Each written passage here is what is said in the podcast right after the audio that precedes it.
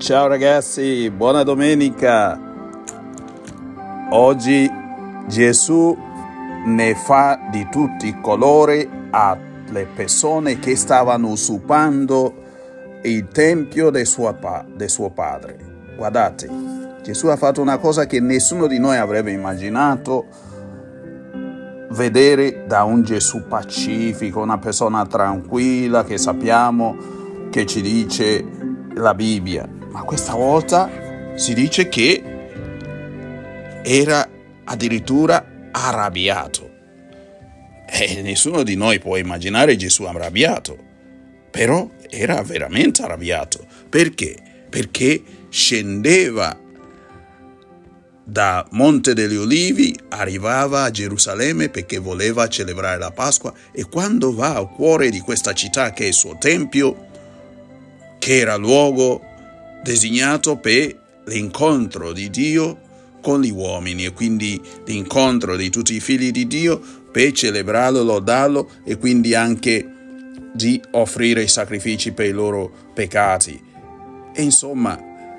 questo luogo l'ha trovato in disordine, l'ha trovato che si era convertito quasi in un mercato di Porta Potese, perché vendevano buoi, vendevano di tutti i colori, e, e, e i, i sacerdoti, gli scribi e, e smecciavano i, le, le cose, mercanzia, perché la gente doveva comprare gli animali per offrire i sacrifici per perdono dei propri peccati, e quindi per tante cose secondo la prescrizione dell'antica alleanza. E Gesù,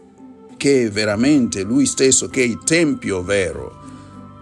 di Dio in mezzo a noi, lui stesso che sarà vittima di sacrificio per tutti noi, trova questo tempio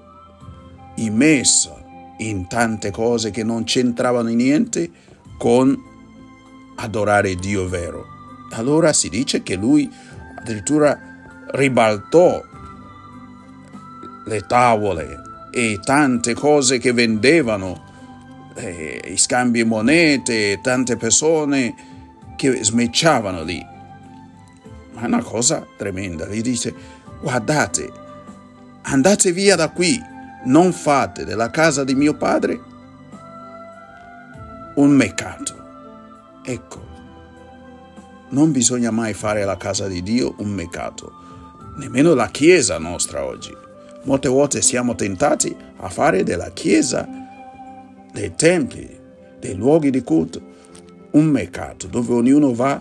per i propri interessi, a cercare quello che gli interessa, a smecciare anche i sacramenti, A voler, a volere a volte non solo questione perché si paga i soldi per una cosa o l'altro. Eh, la Chiesa deve anche eh, mantenersi con la, il contributo dei fedeli, ma quello che più duole è le persone che si appropriano di, della casa di Dio per i propri interessi, che a volte anche noi preti diventa luogo di mostrare i muscoli, di mostrare il nostro potere, di mostrare